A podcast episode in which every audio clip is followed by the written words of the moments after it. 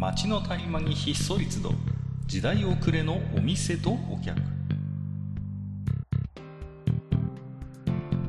タバコ取り出し足を止めても聞こえてくるのはざれ言ばかり。煙の先に何かあるのか空っぽなのか。ようこそマッチ横丁へ。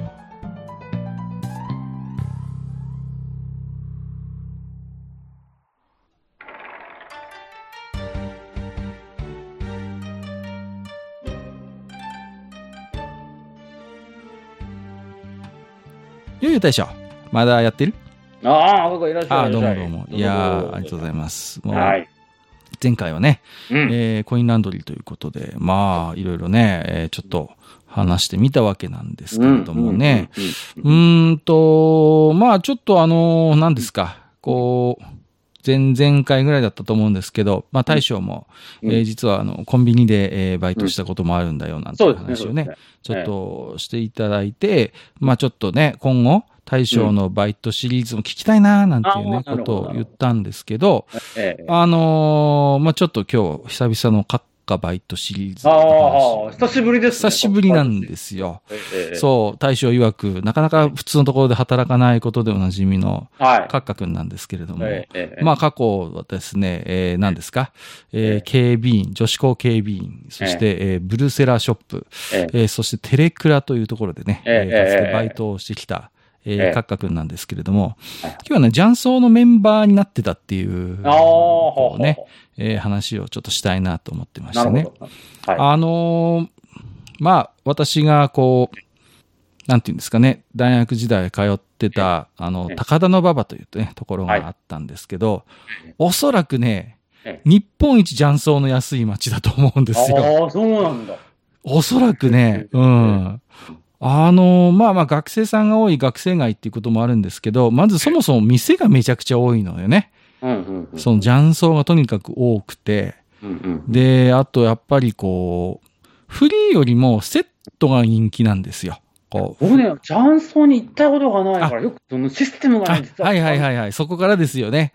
うんあの、雀荘には、おまあまあ、フリー雀荘とセットっていうのがあって、フリー、まあ基本麻雀ってこう4人1組でやるじゃないですか。まあまあ3間は3人でやりますけど、ええ3人ないし4人でやりますよね。で、1人でフラッと入って、こう、空いた席に案内してもらって、見ず知らずのメンバー、まあまあ、馴染みの店だとね、知り合いが言うこともありますけど、そうやって一人でフラッと行って、こう、打つのが、まあ基本、あの、フリーって言うんですよ。フリージャンソーって言ったりします。はいはいはい。そうじゃなくて、最初からもう友達4人いて、卓だけ貸してくださいと。ああ、なるほど、なるほど。もう自動卓だけ貸して、このメンバーでやりますからっていうのを、まあセットって言うんですよね。で、まあ、これはお店によるんですけど、この、うちはフリー専門だからって言ってセットやってないお店もあれば、フリーもいいし、セットもいいよ、みたいなお店もあったりして、まあそこはいろいろなんですけど、うんうん。まあやっぱり学生街ですから、友達誘ってやるセットが、かなり、うまあ、高田の馬場の場合は多いんですよね。うん、で、どうでしょう。一般のお客さんが、例えば、セットとかで入ると、まあ、1時間400円とか600円とかっていいうところが多かった当時。うんうん。そんな中、まあ、相場はね、あの、高くて200円なんですよね。ええ。でお店によっ安いそうね。かなり安い。お店によっては、本当1時間100円とか、うんうんうん、150円とかっていうところもありました。で、まあ、うん。鉄マンって言って深夜料金だと大体こう、駐車料金みたいに上限があったりするんですけど、はいはいはい。うんうん、例えば朝の10時まで打ち放題みたいなので、うんうん。あ、これもね、まあ、フリーで入る、フリーとかまあ、大人が普通に行くと2、3000円取ったりするとこありますけど、うん。これが1200円とか1500円で、朝まで打ちっぱなしみたいな、ああ。そういう、まあ、お店が、まあ、珍しくない、はあ。雀荘激戦地だったんですよね。うんうんから僕もうん。学生時代は好きでよく麻雀、あの、雀荘でやってましたけども、はいはい。まあ、ところが、うん。まあ僕が住んでたのは高輪馬場ではなかったので、ちょっと離れたところにいましてね。えで、例えばその、なんていうのか、だん、こう、まあ僕も大学をね、卒業しうんうんてちょっとプラプラした時期があるんですけど、ちょっとえこう、うんうんうんそのプラプラ時代に、まあそれこそ警備員のバイトとかしてた頃ですよ。はいはいはいはい。うん、地元にね、やっぱあの、雀荘があったんですよ。えうん、その自分のいた駅のところの駅前にね。。で、そこは別に、なんていうのかな。あの、学生街でもないし、うん普通の、まあ一般的な、うんうん。そんなに安くもないお店だったんですよ。だけど、うんもう卒業しちゃって友達ともたまに会ったりはしてたけど、うんなかなか4人揃うことがないんで、そこにこう、フリーで行くようになったんですね。うんうん。一人でフラッと行って、うんうんそうそうそう。そうすると、フリージャンソーっていうのは大抵こう、まあメンバーがいるんですよ。こう、うんうんうん何人かね。うんうん。うんうんで、要は、こう、4人揃わないと麻雀ってできないから、例えばね、ええ。3人お客さんがいるけど1人来ないみたいな時に、うんそこに入るんですよ、メンバーが、お店の人が。ああ、そうはいはいはいはい。、で、打つんですね。うんそうそうそう。で、まあ、ヘルプとかダイソーとかいろんな言い方するんですけど、うん、で、お客さんが来たら、じゃあ私ここで抜けますねって言って、そのお店のメンバーが抜けて、そこにお客さんが入るみたいな感じになったりするんですよ。ええ、で、まあ、ちょこちょこと言ってたんです。で、うんうん、私も、あの、そういうまあ、定職にはついてませんでしたので、当時。うんあ、の、平日の昼間から、こう、うちに行ってたりするわけですよ。ね。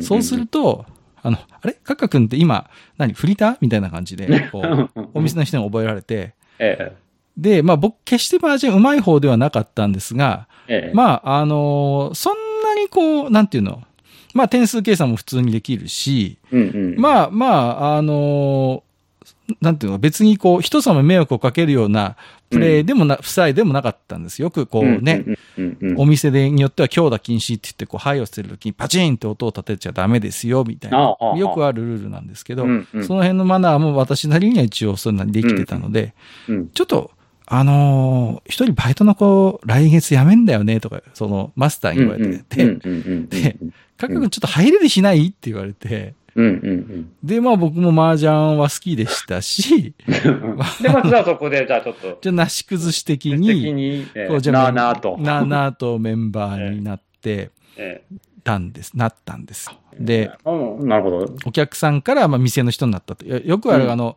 あれですよ、スナックの常連がカウンターの中に入るパターンですよ。入るってパターンですね。そう そうそうそうそう。で、まあ働き始めましたと。で、これがね、う。うん。まあ、雀荘のメンバーってなかなか忙しいんですね、これがね。へ何でもしい。ないといけない。まあもちろん、その、あの、ジャン卓のセッティングもありますよ。で、うんうんうん、で、灰を拭いてきれいにしたりとか、ううん、あと、やっぱりね、メンテが必要なんですね。その自動卓とはいえ。はいやっぱベルトに油さしたりとか、お掃除したりとかっていう、まあそういうのもいろいろ教えてもらってね、いろいろやってたんですけど、うんうん。あとはね、まあそれよりも何よりもね、やっぱあの、キッチン作業が多いのね。ああ、なんかさ、聞いたことあるけど、結構、その、打ちながらご飯とか食べる。そうそうそうそうそうそう。そうなのよ。で、うんこれもお店によってスタイル様々なんですけど、うんうちの店は軽食も自分のとこで出すパターンだったの。あ、天屋物とかじゃなくて、天自分のとこで作。ってみたいな。天屋物も頼んでいいんだけど、サンドイッチ、カレーライス、ピラフぐらいだったら出しますよと。で、コーヒーももちろん出しますよっていうお店だったんで、うん、店の中にキッチンがあったんですよ。でね、こうんれを作んなきゃいけないっていうね。ああ、なるほど。でやだね大変だったんですよ。だから、うんあの、基本マスターがやってたりするんですけど、ー。やっぱりこう、ね、メンバーとしてこう、入ってない時は、うん、あの、コーヒー出したりとか、お茶出したりとか、うん、飲み物はとにかくいっぱい用意します。あの、いろんな趣味の人がいるんで、コーヒーももちろんね、アイスからホットから、あと、まあ、アリアリとかね、なしなしとかって言って、わかりますかね、あの砂糖とミルクのことをね、アリなしで言うんですよ。だから、はあ。なしなしだったらブラックね。でうん、アリアリだったら砂糖ミルク付きみたいな感じでう。んうんうん、で、お客さんはもうコーヒーって言わないの。アリなしちょうだいとか、なしなしで、みたいな。ええあ、そうなんだ。さらに、常連になってくると、もうそれすら言わなくなるの。あ もう、もう、もうとりあえずちょうだいってちょうだいって言われて、ちょうだいって言われて、あ、この人はコーヒーだよな、あ、このおじいさん梅昆布茶だったな、みたいなのを覚えなきゃいけないみたいな。そういうたまに間違いで怒られたりするんですけど、そうそうそう。とにかくね、やることが、えー多くて、う。もうなかなかのハードワークでしたね。僕も、まあ、雀荘とか行ったことがないから分かんなかったの。きじゃあ、イメージ的には、麻雀が打てる喫茶店みたいな感じなのかな、ああ、うちの店はそういう雰囲気ありましたね。まあもちろん雀荘ですからメインは麻雀打ってもらう。うん、宅もね、まあそんなに大きな店じゃなかったんですけど、それでもいくつかな ?1、2、3、4、5。それでも10ぐらいはあったのかな。うん、10ぐらい宅があって、まあマックスで40人お客さん入るぐらいの感じのお店だったんですけどね。そうそうそうそう。でもだからね、で、もう常にだから、キッチン作業もしてるし、エプロンしないといけないし、そうそうそうそう、なかなか忙しくてね。そう。いや、僕ね、あのー、調理を伴う仕事ってのね、できるだけしたくないっていう。ああ、いや、わかりますよ。うんうんうんうん。あの、僕そのコンビニでね、あの、働いてた時、やっぱしね、あの、僕が働いてたコンビニに、あの、二店舗ね、僕働いたことがあるんですよ。はいはいまあ、2種類のはいはいコはいはいンビニのね、まあ、あの、会社というか、チェーン店にね。で、一種類はね、そんなにその、なかったんですよ。まあ、言うて、なんですか？あの、そんな調理らしい調理ってなかったうんですね。うんうんうん。でもう今さ、けど、すごいじゃん、どこも、あの、またスナック類もそうだしさ。ああ、はいはいはいはい。ねえ、だから、あーなね、場合によってはほら、ソフトクリームとかさ。そうだよね。うんうんうん。ねえもう無理ってやって、あの、お店で調理するコンビニも増えてきましたもんね。なんかこうね、お店で揚げ物を実際に揚げてますみたいなさ。そうそうそうお弁当も、あうローマル、うん、そうでしょ、うんうんあそこは自分たちのところでご飯も炊いてますみたいな CM やってるもんね。うんうんそうそうそうそう。そうそう。で、僕ね、基本的にね、あの、自分でご飯作った時もそうなんだけど、盛り付けがね、もう、あの、壊滅的に下手くそな人間 いや、わかりますよ。あのーだからね。僕もだから、いや、てっきりね、その、あんまり自分も働くまでは意識してなかったんですけど、雀荘のメンバーって、ね、ただ麻雀打ってるだけじゃなくて、本当にいや、まあ掃除洗濯系はよよくわか想像はできたんですけど、うんうんうん。意外とこのね、キッチン作業が大変だなと思って、で、もうだからね、カレーライスの仕込みとかもやりましたしね。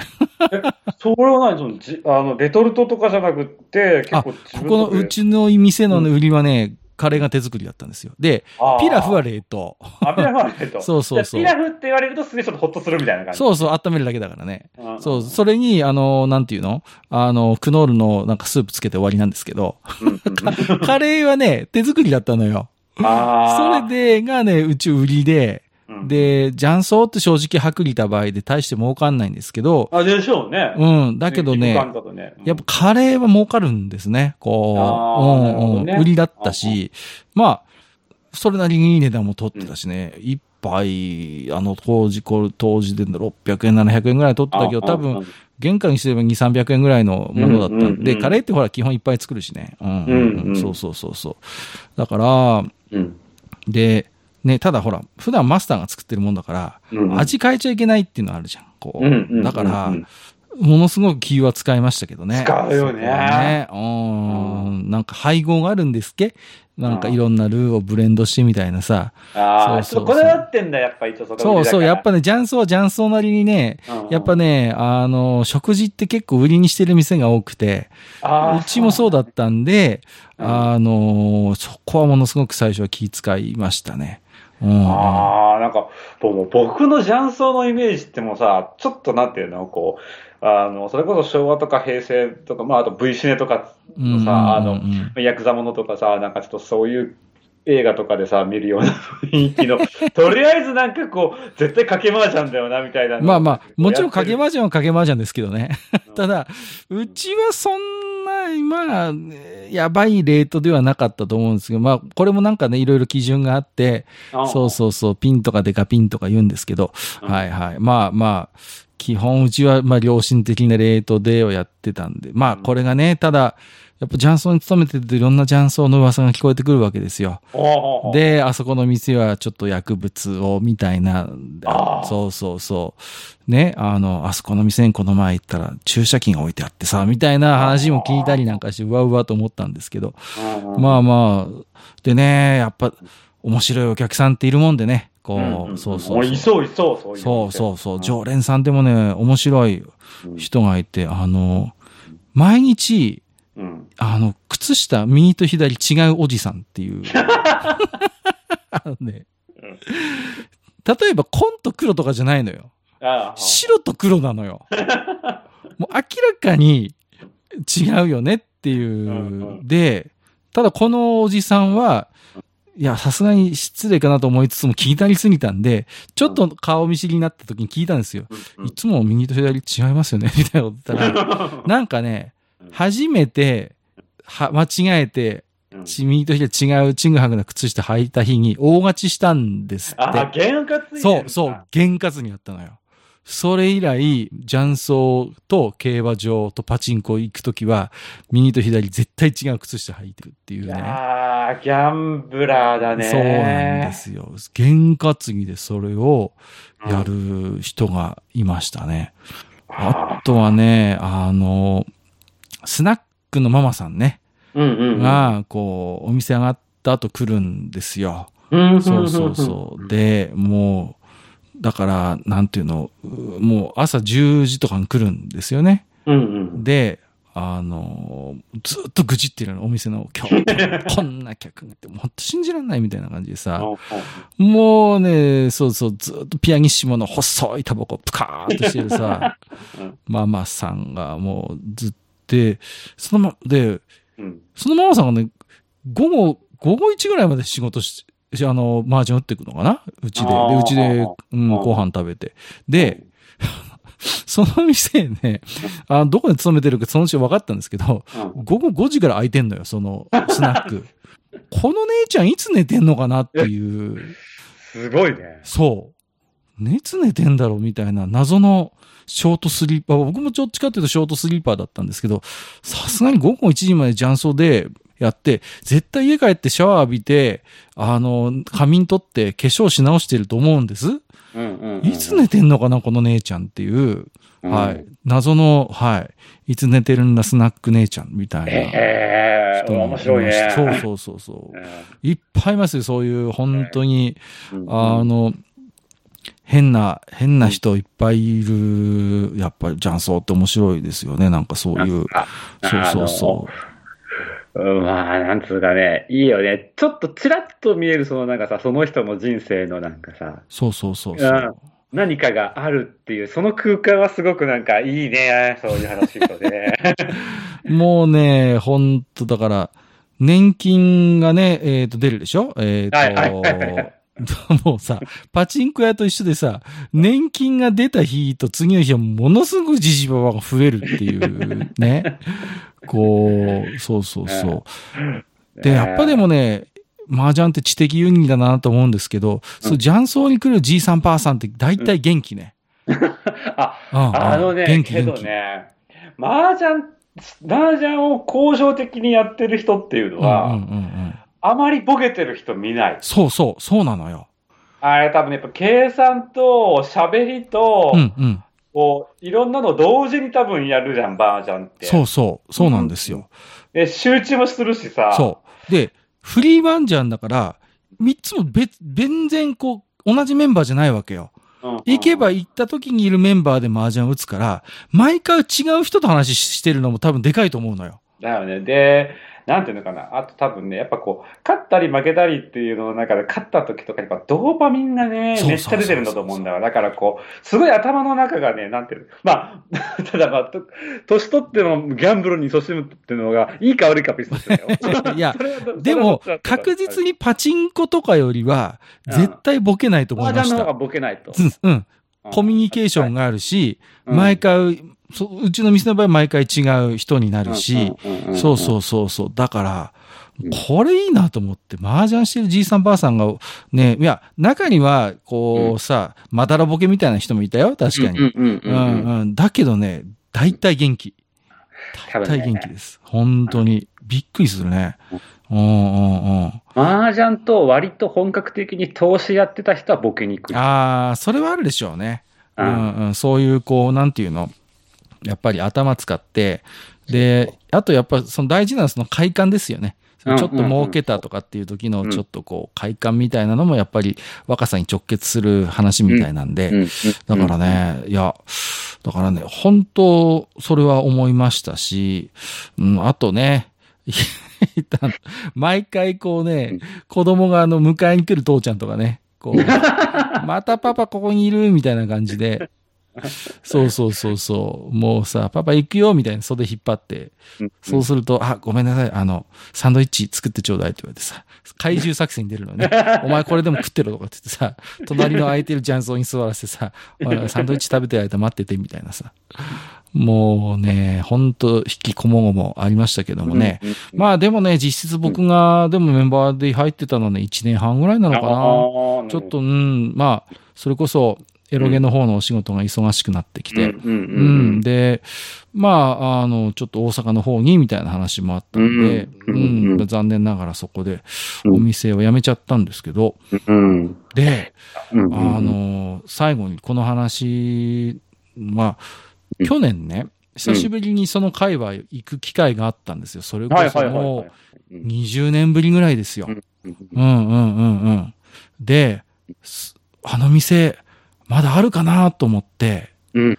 その駅に降り立って、ふとね、うん。その雑居ビルの3階をうん。見たら、うん。あの、タイ古式マッサージの店になってました。はい。残念ながら、マッサージ時代、になってましたね。時代はやっぱし、ね、やっぱ手作りカレーだけじゃ生き残れなかったのか、まあ、あと次がいなかったのかもわかんないけどうね。んもうね、残念ながら太鼓式マッサージになってましたねさすがに、ちょっとだからもういつ潰れたのかわかりませんけど、まあ、そんな、ねそうそうそう、ちょっとねう、んそんな、えー、閣下のジャンソはいンメンバー話でしたけれどもね。はい。はい。あのーまあ、基本メンバーになると、まあ、あの、勝っちゃいけない、負けちゃいけないって言われるんですよね。こう、あんまりこう、まいい具合のところでちょっとコントロールしとかなきゃいけない。難しいんですよ。だだから基本は、あの、振り込まない防御力固めの打ち方になるんですよね。うんうんうん。で、リーチとかも基本かけないし、うんそうそうそう。あと謎の掛け声があって、お客さんがリーチかけたらで頑張ってくださいって言うんだよね。これさ、いや、頑張っても何もって頭では分かってんだよ。うんじゃんとか思うんだけど、もう、もうそうやね。もう、もうそっからは運やね。そうそうそう。ね。はい。遠目にリーチ。頑張ってくださいとかっていうね、もう合言葉にななってるっていう。まあそんな、えー面白い話もありつつですね。あの、いや、ええ。前々回の。コンビニギフト話がね、止まんないのよ。ギフト券じゃない。うん、ギフト。そう。ギ はいはい。コンビニギフト話、ちょっと今日もね、紹介させていただきますけど、5つ目、はいえっ、と、カオルさんいただいております。ありがとうございます。はい。えー題名、コンビニギフト歌詞ということで、はい。はいマスター閣下いつも楽しいおしゃべり聞かせていただいています。第222話拝聴コンビニのギフト菓子ですが、私は年間2回ぐらい購入しています。ーん。今度は購入者ですよ、購入者。ついに。現れた。はい、いましたはい。あのギフト菓子は表面のビニールとともに中身の紹介紙を剥ぐと包装されているので各コンビニで包装することはほぼないと思います。ほう。ものによっては包装するものもあるようですが、それもメーカーより提供されているはずです。また、うん手提げ袋は大抵コンビニには置いてありますが、ギフト菓子のメーカーから個数分配布されているので無料で入れてくれます。これからも楽しいお話楽しみにしております。ということで、なるほど、なるほど。はいはいはいこんな。情報が出てきますね、本当に。そうなんですね。僕のいた、見たのはね、放送紙用意してましたけど、えっ、と、カオルさんの話ではもうあらかじめ放送してあるものが多いんじゃないかということで。あの、これさ、年間2回ぐらいカオルさん買ってるらしいんですけど、これ、なんで？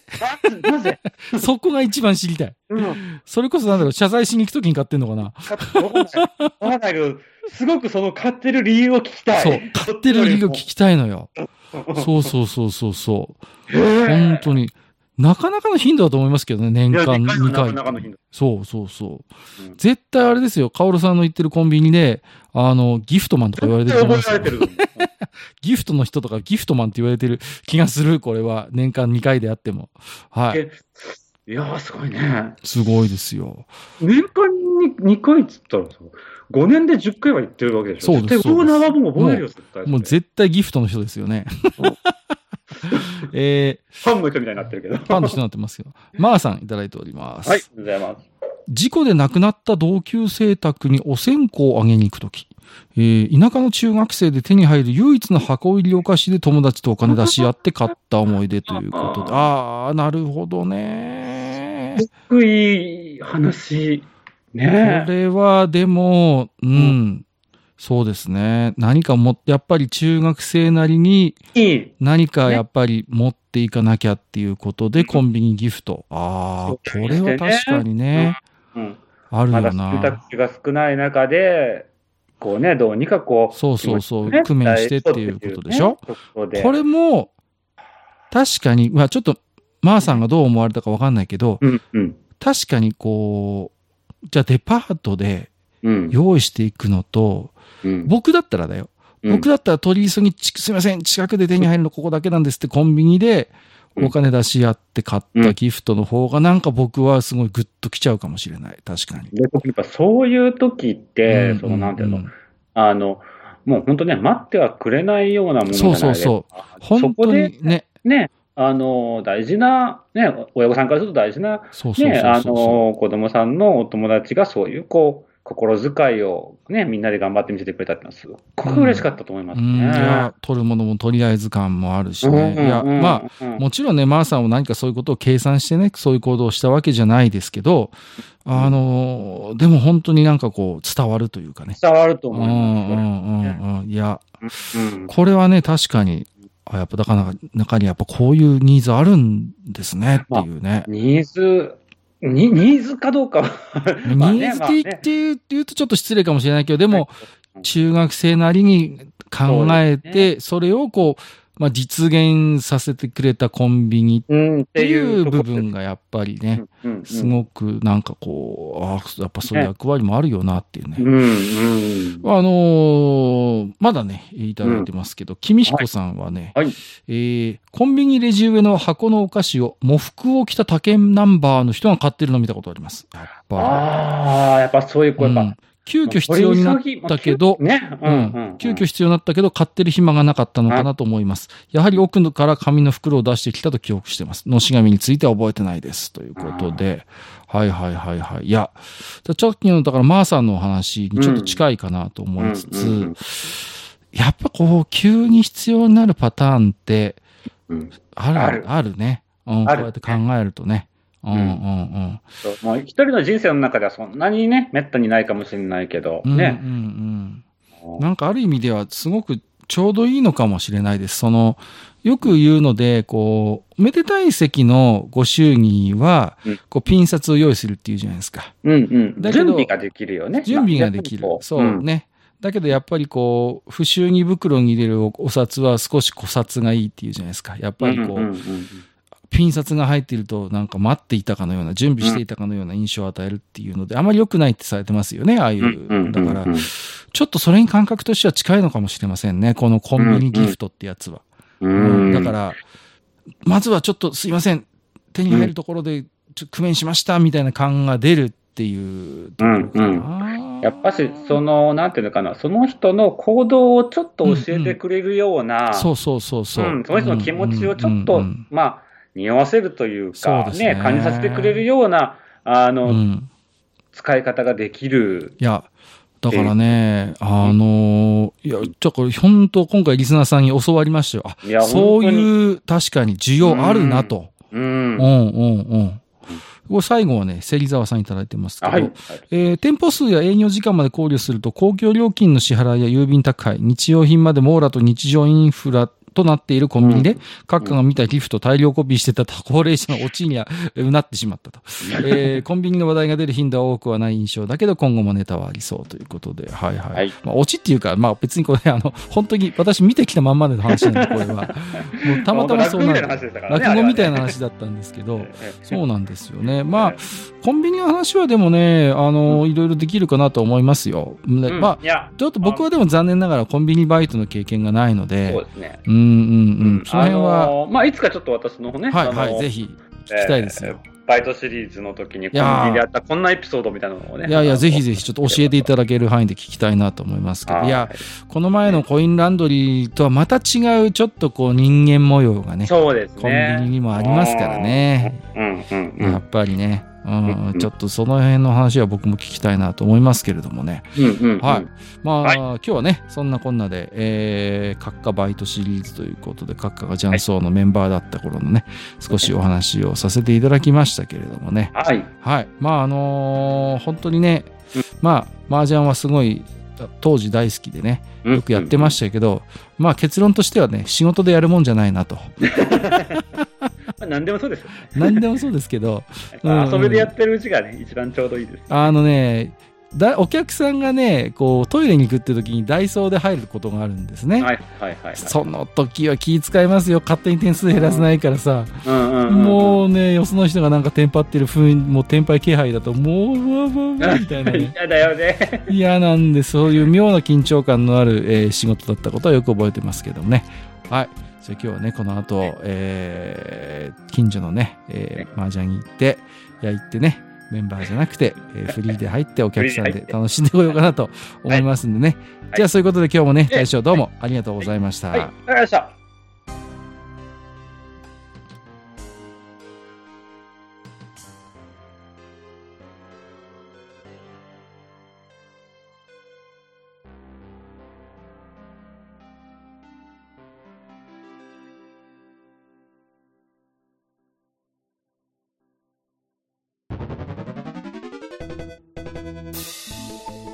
ああ、そう、大将。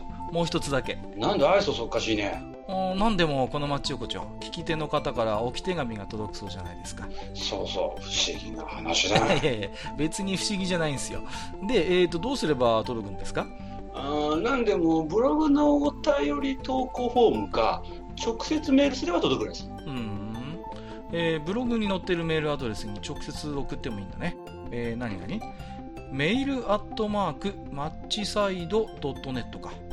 mail アットマーク matchside.net ね、うん、公式ツイッターでは番組更新のご案内や予告が載るらしいしハッシュタグマッチ横丁をつけたつぶやきも番組で紹介する場合もあるみたいだよ。うん。じゃあ一応フォローしてみっか。皆様のお手紙お待ちしております